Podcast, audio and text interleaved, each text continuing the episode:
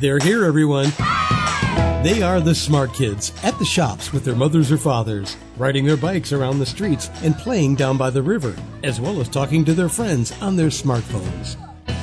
Join the smart kids each week as they discover, explore, and solve the mysteries of today.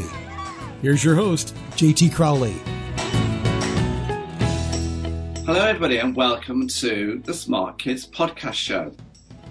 The last podcast show, I took you to um, China, and there we was talking to a lady called Dana, and we was talking about her book.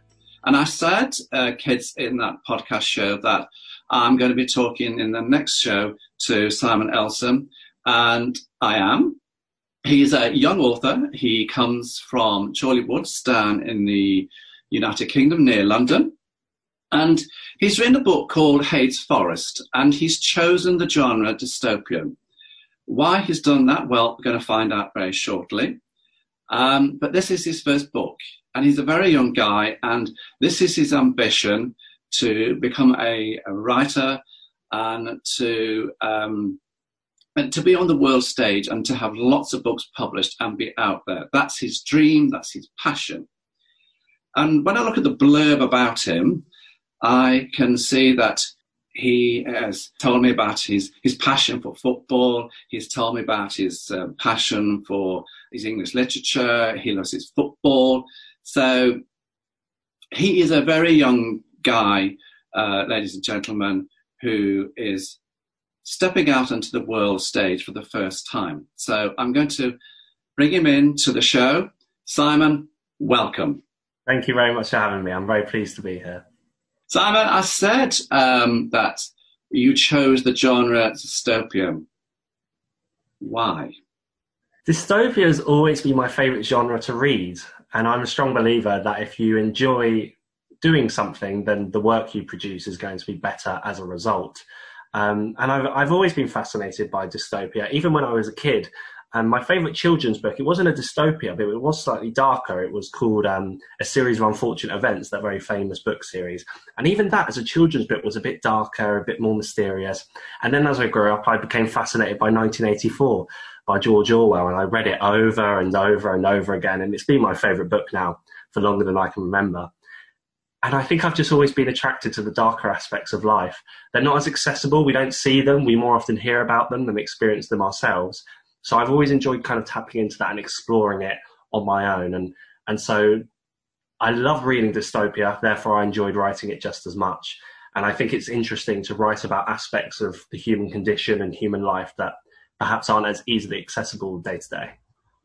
You mentioned in your book, uh, you talk about mental health, and of course, mental health, Simon, is a big issue these days did that have, uh, is there a particular reason for, you know, bringing mental health into your book?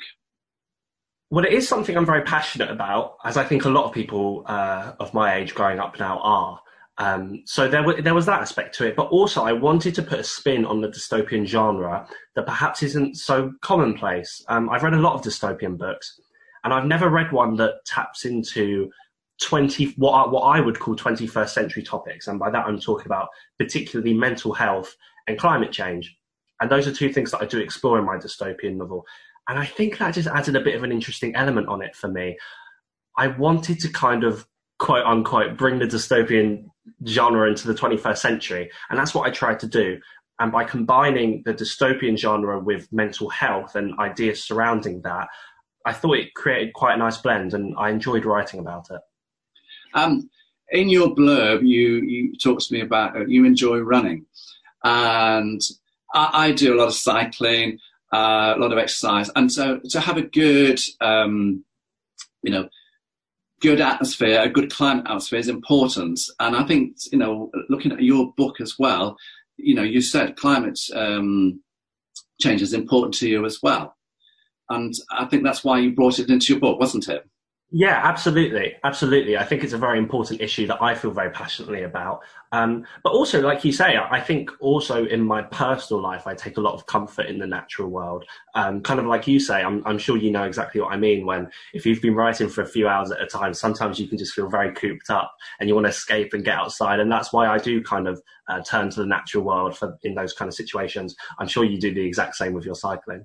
I did. Um, uh, yesterday, I uh, got on the bike and I put my laptop on the back and I cycled down to the nearest canal, Simon. And I sat on the tables there, and there I had, um, you know, I had a flask of coffee and a few bits and bobs. I had my laptop, and it's amazing, you know, Simon, the number of people that stopped by and asked me, "What are you doing?" and you know, I, and I showed a couple of them, you know, my books on the, on the website, and they were like, "Oh." So yeah, I you know that you know climate change and those sorts of things uh, you know is you know really important for me as well. Yeah. And and regular exercise. Um and you know so when i go into the schools you know I, I do say that to the kids you know it's very very important to get a balance in life. And i think when you write a book simon i don't know if you agree with this or not with me here or not is um, you have to create a character that you know and draw on your own experience. So, how do you create your character, your main character?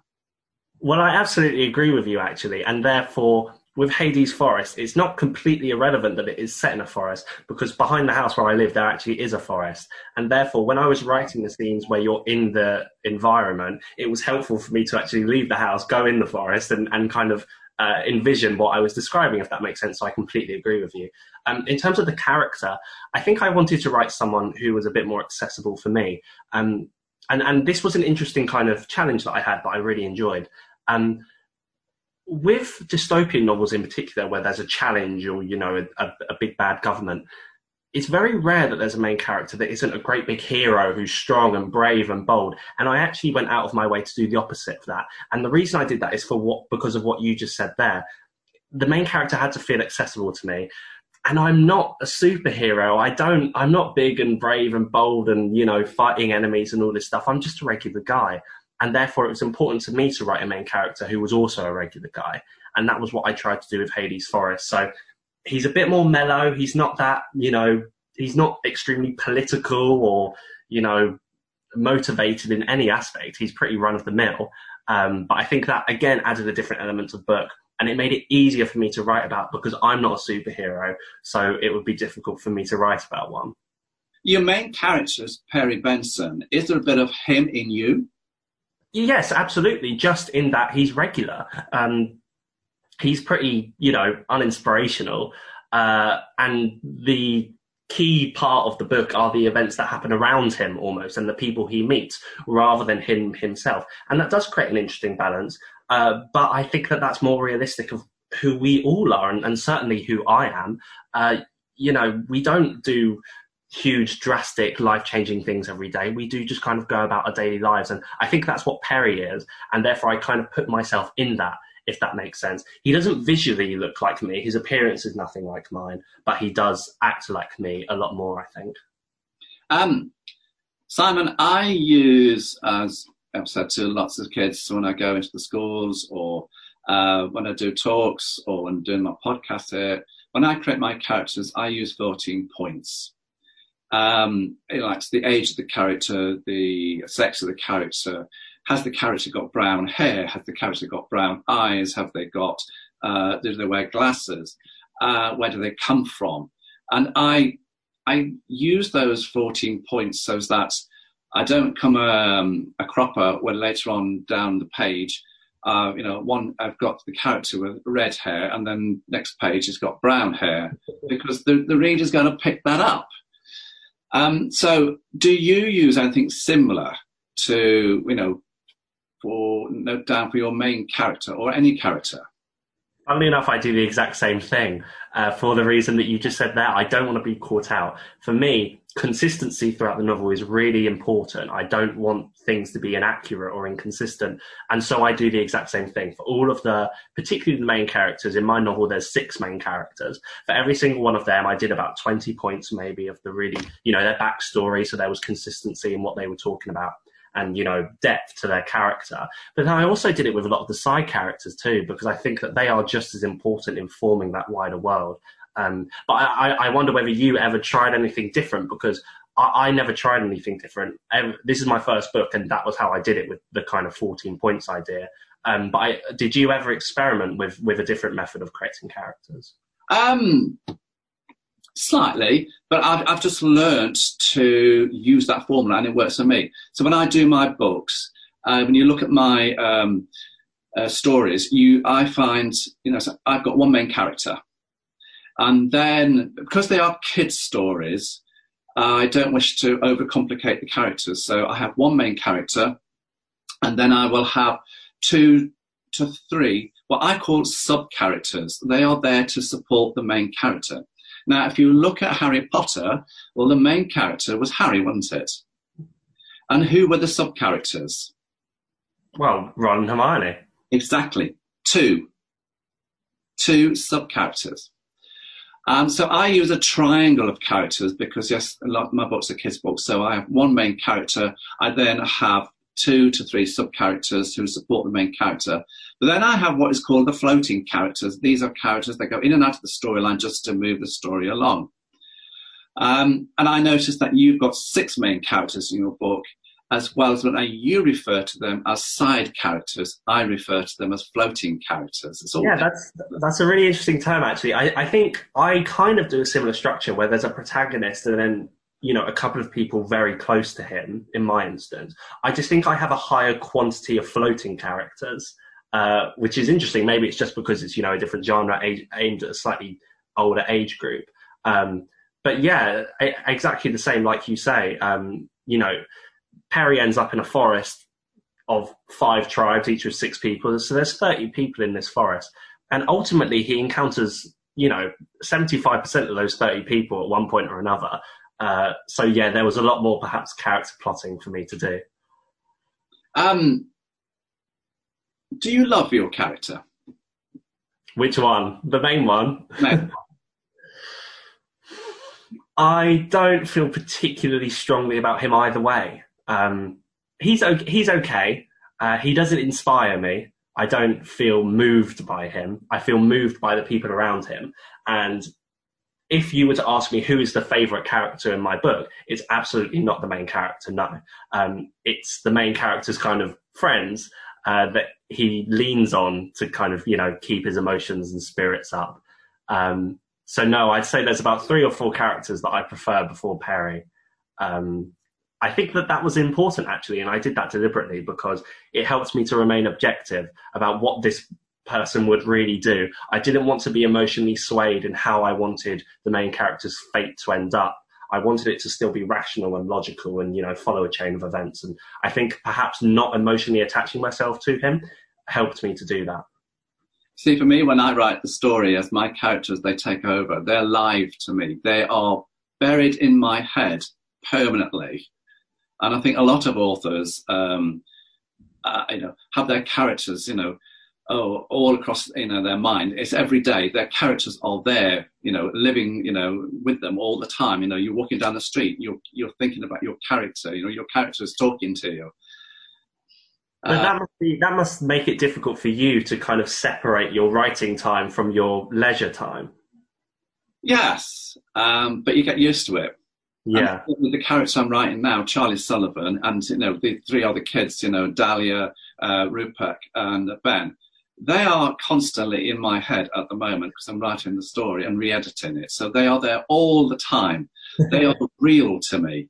Um, they are, you know, they're just not figures on a page. They are real characters. Yeah. Um, I want to move on, if you don't mind, Simon. I would like to take you on to how you go about your your plot, your planning. Um, I say a lot, to, you know, to the kids and to people listen to my podcast. I um, have I split the plot into two. One is I set the scene uh, and under that, you know, it's like what time of the year the book is written, what, you know, so what's the scenery going to be like? Where in the world is the character? Uh, what time, you know, are we talking about? What, you know, time period are we talking about? And then the other side is the actual story itself. How do you go about the plot? In a similar way, I think it's it's challenging because when you're creating a dystopian society, it's set in the future and therefore the parameters of the society, the rules and laws that exist, aren't the same as what we are right now. So the first thing you have to do is establish the laws. What can you do? What can't you do? And why is that the case? Because then you've got to write a story that fits within it. And again, that kind of goes back to what we were talking about with the 14 points of characters. You can't have inherent contradictions throughout your story. So if there is a law in place in this society, it has to be abided to. You can't then throw it out the window because it would be more convenient for the plot. So certainly I start with the rules of the land um, because I think that that underpins all of the action that happens. Um, that's definitely my first step was that fun for you doing that?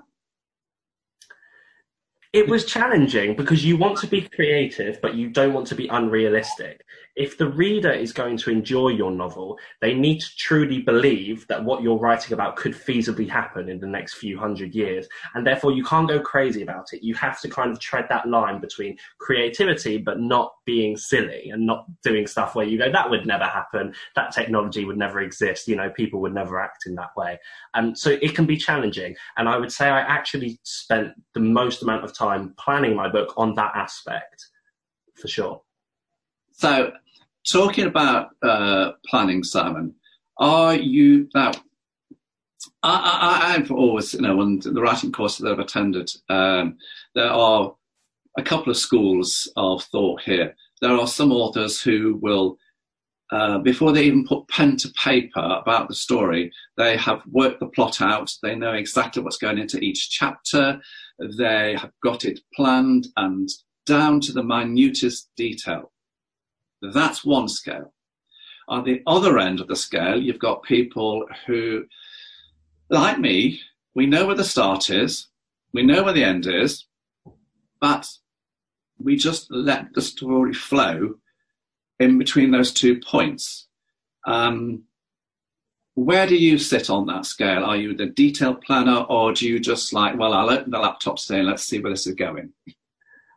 I am the detailed planner. I think this is the first point so far where we've been talking about our process, where you and I have actually differed. Um, but on this, I do actually differ from you. I am the detailed planner. Before I wrote the first word of my first chapter, I already had all 20 chapters of the book. That's how many chapters are in the book 20. I had all 20 planned out step by step. What's going to happen? Who's going to do it? Why is it happening? Where's it going to go? Because also with Hades Forest, it's going to be a trilogy. It's going. To, this book is the first of three, and therefore I wasn't just plotting the story of this first book. I was plotting the story of the entire trilogy. So actually, before I started writing the first book of Hades Forest, I already knew what was going to be happening in book two and three, and therefore book one had to lend itself to that. So that requires a lot of planning. I personally wouldn't have felt comfortable doing it myself. Um, just on the spot, you know, uh, I think it's much more important for me, if I know where I'm going, perhaps that's, you know, a bit of a, a control freak thing or something, I don't know. But yeah. I, I wonder kind of, that must be such a invigorating experience for you, kind of waking up and never know where it's going to take you. I bet that's a lot of fun to write. That's why I do it because it's more interesting, you know, to me. I couldn't do the, the detailed planning because, well, I know about that. I'm bored with that. I um, I like some thinking, oh, where's it going today? I know roughly where it's going, but um, it's like yesterday when I was sitting down doing my writing, I didn't know I was going to take it down this little bit of an alleyway here, and I enjoyed doing that. And I think if you if you don't enjoy your writing um, or love your characters or enjoy what's you know why you're doing the book, that comes across to the reader, and that has a huge effect on the reader. Would you agree? Absolutely, I agree. Yeah, and and honestly, I don't think either of our methods is better than the other. It's just whatever is beneficial for you for me, I've always viewed writing a book like a jigsaw puzzle. That's the analogy I always use, especially with Hades Forest because it's long. It is 21 chapters. It is, you know, 70,000 words. So therefore it is like a jigsaw puzzle in my mind. And therefore I just don't feel comfortable starting without doing that. But I have so much kind of, you know, I'm so in awe of people like you who can make it up on the spot because I think that requires so much creativity. Um, but maybe I just don't have it. But the only problem with that is that you, you tend to get you run away with the words because I'm at the moment about 125,000 words and I've got to get it down to 80,000. oh no! um, I always say, you know, to any budding uh, author, uh, any kids that I talk to in the schools, is the most important thing is to get a good start and have a very strong finish. What's your view on that? I absolutely agree. Again, um, you know, it, it, was interesting. I I when I was writing this book, I would say of all of the chapters, one of the ones that I put the most amount of effort into was the first chapter. Now, ironically, the first chapter is about a quarter of the length of all my other chapters. I deliberately did it. So chapter one's about a thousand words. All the others are about 4,000, give or take. Um, and it therefore was interesting to me that I spent so much time on the first chapter, but I thought it was important. It was only a thousand words, but the view I took was this. There's no point writing an incredible story if people don't stay that long to read it you know, my chapter 15 could be the best thing of all time. But unless my chapter one is good, they're never going to get there. So, and, and therefore that was the approach I took. So I put a lot more of my emphasis on chapter one. Um, and I, I went for a hook. And this was a learning process for me actually, because I'd never written a book before. And therefore, when I wrote my first version, my first draft, my chapter one was the same length as the others. It didn't have any action. It wasn't a big hook. And that was when I had to sit down and review myself for the reasons that you're saying, you know, you've got to hook the reader in. And that was what I tried to do. So I made it shorter. I made it more action packed. And I think chapter one kind of, you know, gets I, things going as I mean, you, Simon, um, when you first showed me your uh, chapter, I thought, hmm, and then when I saw it for you know the second time, I, I actually sent it back. I said to you, didn't I? Wow, that's different. That's stronger. Yeah. That's been worked upon. Absolutely, and I agree with you. When I and and that was why I changed it because when I read my the first version of my first chapter, I also responded a bit like that. I was a bit like, I mean, it's okay, but it doesn't it doesn't arouse anything. It doesn't make you feel passionate in any way, and that was why I changed it for that reason. Um, yeah, because a reader will only give you chapter one, chapter two at the most, and they don't sort of like it or it's not starting to get, you know, engaged a little bit with your characters, with your plot, it gets put on the shelf. Mm. And then they won't look at another book, you know, that you write. Um, because I always say to everybody, it's all about getting the reader to turn the pages. That's why, you know, at the end of the chapter, you've got to leave a little bit of tease that, oh, I must read the next chapter. And that's why, you know, I say to all the kids when I go to school, why do you think the, the TV companies do this at the end? You know, EastEnders or Emmerdale or that. They leave you in suspense at the end. It's because they want you to watch the next show. Yeah. And that's what you must do as an author at the end of each chapter is leave a teaser. Um, and you know, a lot of people say to me, well, how do you write a book? Well, it's not just about throwing words on a page, is it? Absolutely not. there are techniques. Yeah. And you've got to put those little pointers in, and which people don't observe at the time. And then when it comes to the end, think, oh, yes, ah, yes, yes, yeah. Yeah. Um, so I always tend to use because we are we we are writing for different um, people here, Simon. Um, I use a formula: a ten percent introduction, eighty percent uh, the storyline, and ten percent the ending. Because I say to the kids, is your story's got to be uh, thriller thriller as opposed to filler filler. Very good. Uh, it's got to be packed full of action, but you need to have because a lot of them ask me, how do I go about doing the 500 word competition? So I say to them 10, 80, 10. Do you use, that, or is it have you got a slightly different version? I've never thought about it like that, but I suppose I do now you mention it. Um, for me, I completely agree that a book needs to be action packed, and mine is. It's a plot driven book, it's not a character driven book that Hades Forest is. But with that being said, I think it's also important to get light and shade.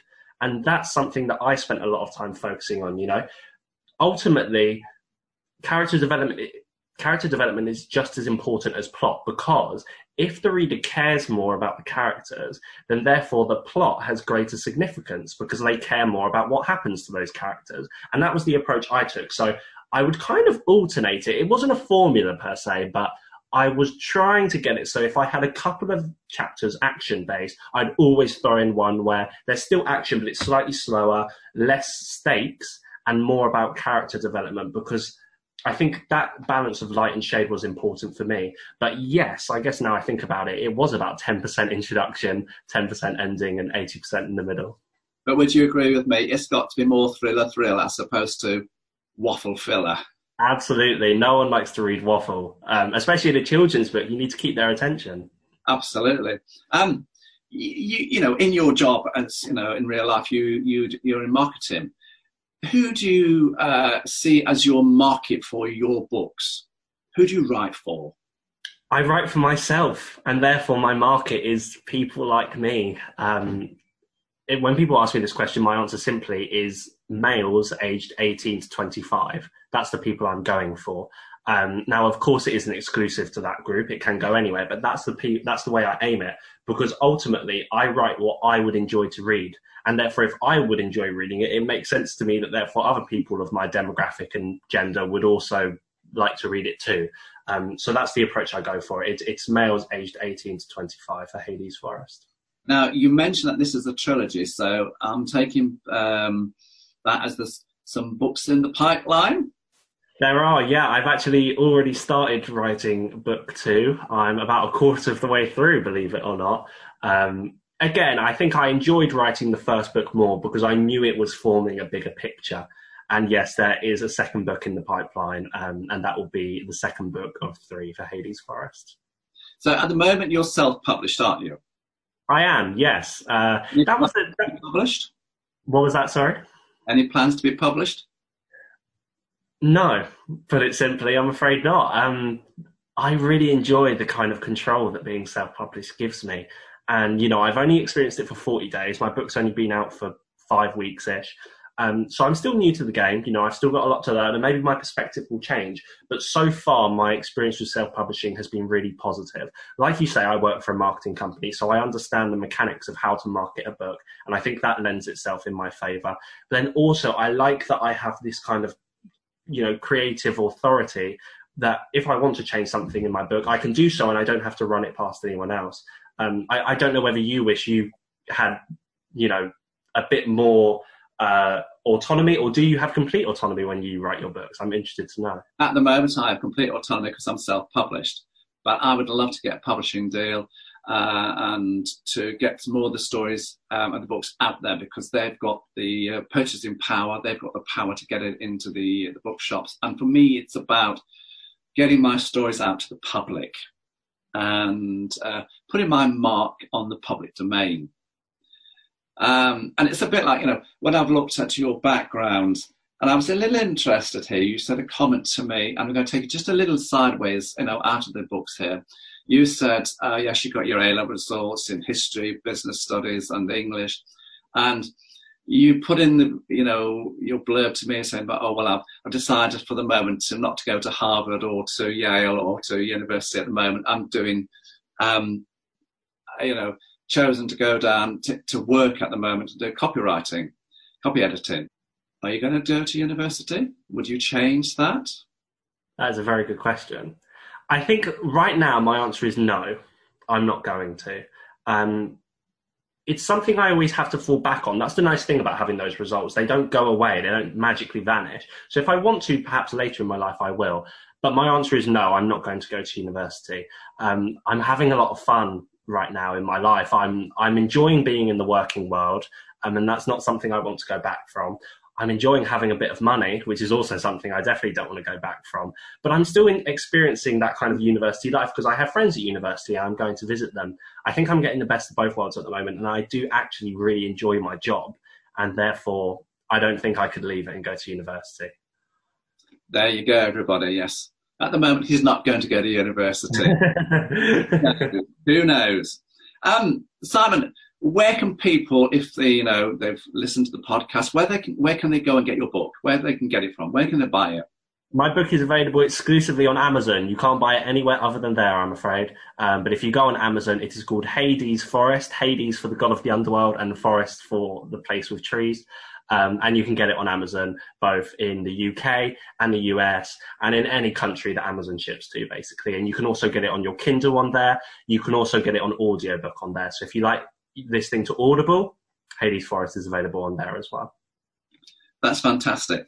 Simon, it's been fantastic talking to you. I've learned so much about you, uh, not only just on the podcast here, but also on our previous uh, chit chats and uh, and the blurb that you've sent me about yourself and your book. And it's been, you know, fascinating to learn about you and to see, you know, such a young person of your age, um, look, you know, going about something that they passionately believe in. And I just, um, I give you all credit. Thank you so much. I really appreciate that, and it, has been a real pleasure to be on. And you know, thank you for having me and for for letting me come on. I, I've really enjoyed it. So they are kids, they are guys. This has been Simon Elson. Um, his book is Hades Forest, and you can go and get it on Amazon. It's in the dystopia genre, if that's what you like. Um, next podcast, well, that's going to be a bit of a mystery podcast, so we'll have to go and wait and see uh, what that's going to be all about. But for the time being, I would just like to say to Simon, thank you for coming on the show, and good luck with your book. Thank you very much. Thanks for listening to The Smart Kids. Want to follow more of their adventures? Check out The Smart Kids by JT Crowley on Amazon.com now.